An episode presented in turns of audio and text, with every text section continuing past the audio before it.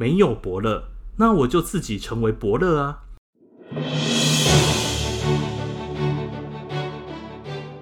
欢迎来到阮员外说书，各位假爸呗？这是阮员外第一次用华语单口说书，希望大家会喜欢。根据阮员外的观察，在 Podcast 里，投资型的节目都很受欢迎，因此我也试着来说说我认为最厉害的投资方法。这个方法跟市面上你会听到或看到的老师说的都不一样。这个方法在我最近看的一部陆剧。《长安十二时辰》里面可以看到，在我们说这出戏之前，我先跟大家说一个成语故事。这个成语叫做“奇货可居”，这是古代的经商奇才吕不韦的故事。吕不韦原本是战国时代的商人，有一次他在赵国邯郸经商时，认识了在赵国当人质的秦国公子嬴异人，也就是子楚。吕不韦认为他是奇货可居。意思是，他觉得嬴异人是个稀有的货物，可以收买下来，搞个政治投机，有朝一日换取名利。回家后，吕不韦问父亲说：“投资田地，一年能得到几倍的利益呢？”“最多不过十倍。”“投资珠宝生意，利润最多不过百倍。”“要是永立一个国君呢？”他父亲回答：“那就无法算得清楚了。”这就是奇货可居的由来。后来，吕不韦决定资助子楚，又将赵姬送给他，生下嬴政。嬴政就是后来的秦始皇。吕不韦后来资助子楚返回秦国，帮助他登上王位。吕不韦也封侯拜相，得到无法估量的利益。总之一句话，真正会投资的人是投资在人身上。这个人可以是你的亲朋好友。长官、下属、合作伙伴、夫妻、未来的明日之星等等，投资心法我就先说到这边。我们先来说说《长安十二时辰》。《长安十二时辰》是二零一九年推出的中国古装剧，故事背景是唐朝天宝年间，改编自作家马伯庸的同名小说。故事大纲是天宝三年的上元节，上元节也就是元宵节。长安混入了一些外邦的可疑人物，他们疑似要在长安城里策划一起恐怖攻击。我是在今年二零二一年在 Netflix 上看到的，在 Netflix 里，这部戏有四十八集，一集大约四十分钟，虽然集数较多，但极其精彩，极其好看。主办这个案件的是静安司司丞李泌。李泌是由 TFBOYS 的易烊千玺演的，六世高门贵族啊。七岁和张九龄当朋友，九岁认识太子。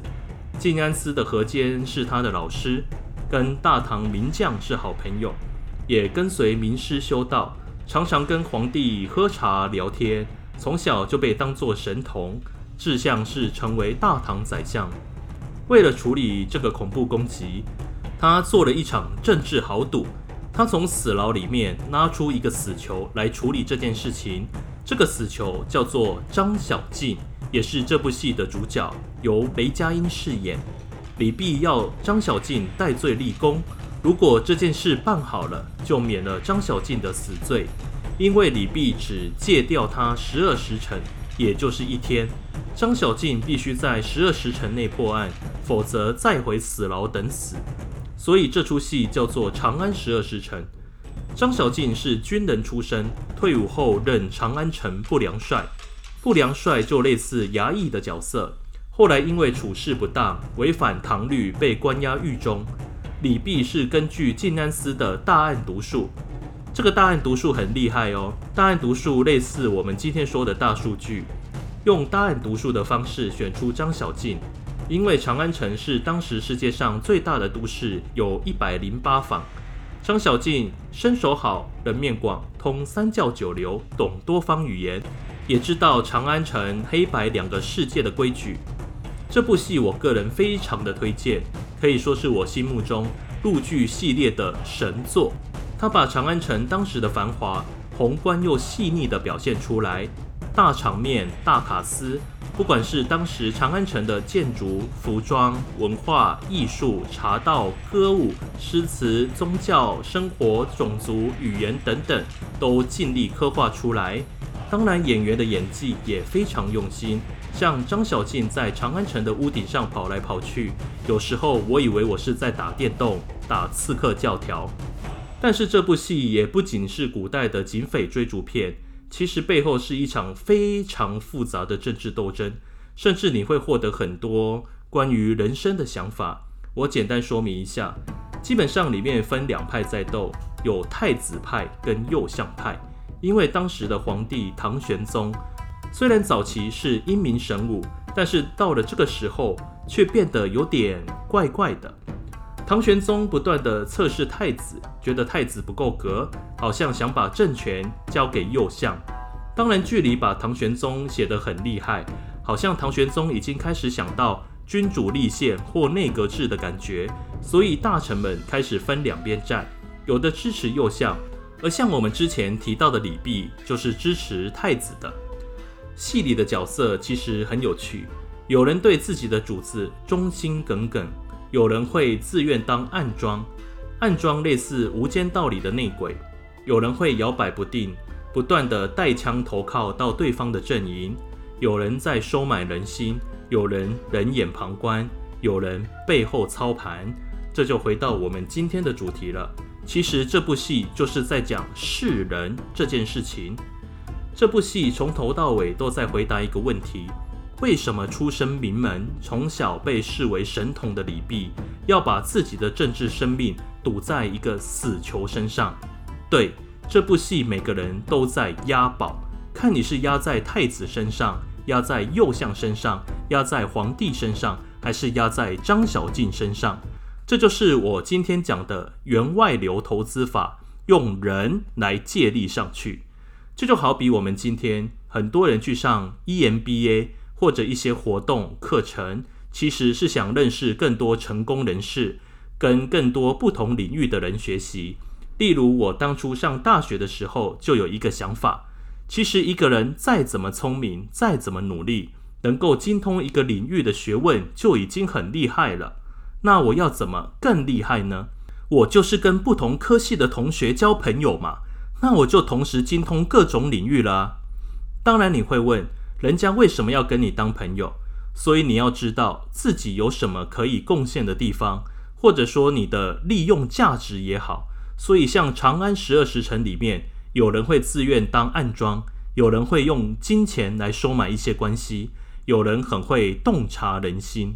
重点不是你会什么，而是你知道你会什么。那你会说你没钱没人脉怎么办？唐朝有一个相对公平的方式。就是写诗、写文章。我们现在可能以为写文章就是嘴炮，写文章很虚。其实文章才能看出一个人的格局跟想象力。例如戏里面有李白这个角色，一堆人簇拥着李白，要李白去他们的店里写诗。只要有李白的诗，绝对会有很多人慕名前来这家店，而且还可以流传千古。为什么李白会被称作诗仙呢？例如，你今天跟李白出去玩，看到一个瀑布，你顶多拍照上传，他会说：“飞流直下三千尺，疑是银河落九天。”你懂吗？当你在选滤镜的时候啊，他说这是天上的银河掉下来，你就知道你跟李白人生境界差别有多少了。那你说写这种诗的想象力重要吗？想象力的基础是信心。代表一个人可以做多大的事业，也是自我认同的一种展现。例如张小敬在戏里常常就吟唱李白的《侠客行》：“十步杀一人，千里不留行。事了拂衣去，深藏身与名。”这就表示张小敬其实不太想理这些高官之间的斗争，他就是个侠客，想救长安的百姓。不为名，不为利，把事情做完就离开。讲到这边，你就知道，其实员外分享的这一套投资心法，也不是要你去趋炎附势，反而是要你去认识自己，知道自己想要什么，未来想跟哪一群人在一起。所以员外在人生的学习、就业、投资上，重点都不是去思考这件事可以带来多少钱、几趴的回馈，而是我做了这件事情可以遇到哪些人，我是不是可以跟着这些人一起到更高的殿堂？其实这就是所谓的借力。员外认为这是 CP 值最高的一种投资法，甚至胜过市场上大多数的金融商品，让你以小博大，小虾米打败大金鱼。很多人这辈子搞不懂这些东西，所以如果年轻人越早了解这套心法，未来成功的几率就越大。今天分享这集，不是要说员外有多厉害，也不是要大家去攀附权贵，而是我发现。我遇到一些朋友，其实对自己没有信心，不知道自己可以贡献什么，也不知道未来努力的方向，觉得自己怀才不遇，觉得自己这只千里马怎么没遇见伯乐呢？其实员外也遭遇过这个时期，我那时走过困境的方法就是没有伯乐，那我就自己成为伯乐啊！先学着去欣赏别人的优点。知道别人有什么比我们更好的地方，然后跟他学习，给予他肯定。这也不用花费你太多钱，有时候只是用言语表达你的鼓励，或者表现出你学习的热忱就好。例如，你想跨行到某个领域，你也找到这个领域你想学习的人，你可以追踪这个人的社群媒体，常常给他按赞，读读他的文章或上他的课程，甚至有机会的话，请他出来吃顿饭，跟他请教。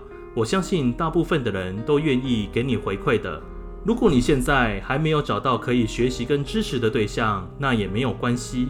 你可以常常听我的 Podcast《阮员外说书》，我在资讯栏下方有个连结，你可以赞助我，让员外继续做出更好的作品。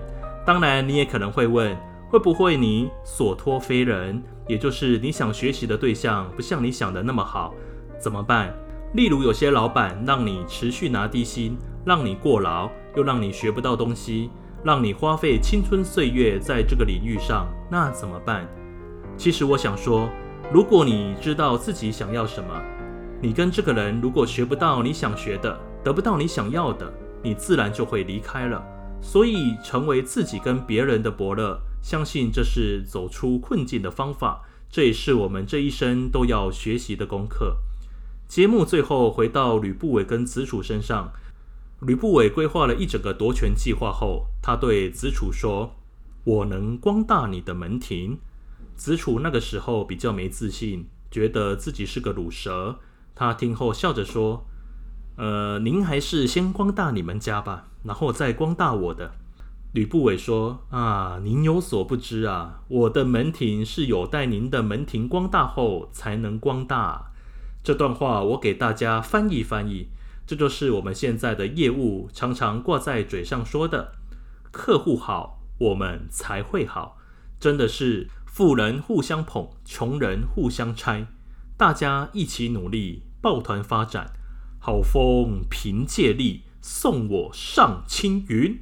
今天的节目到这边，感谢大家的收听，未来我们空中再相会，谢谢。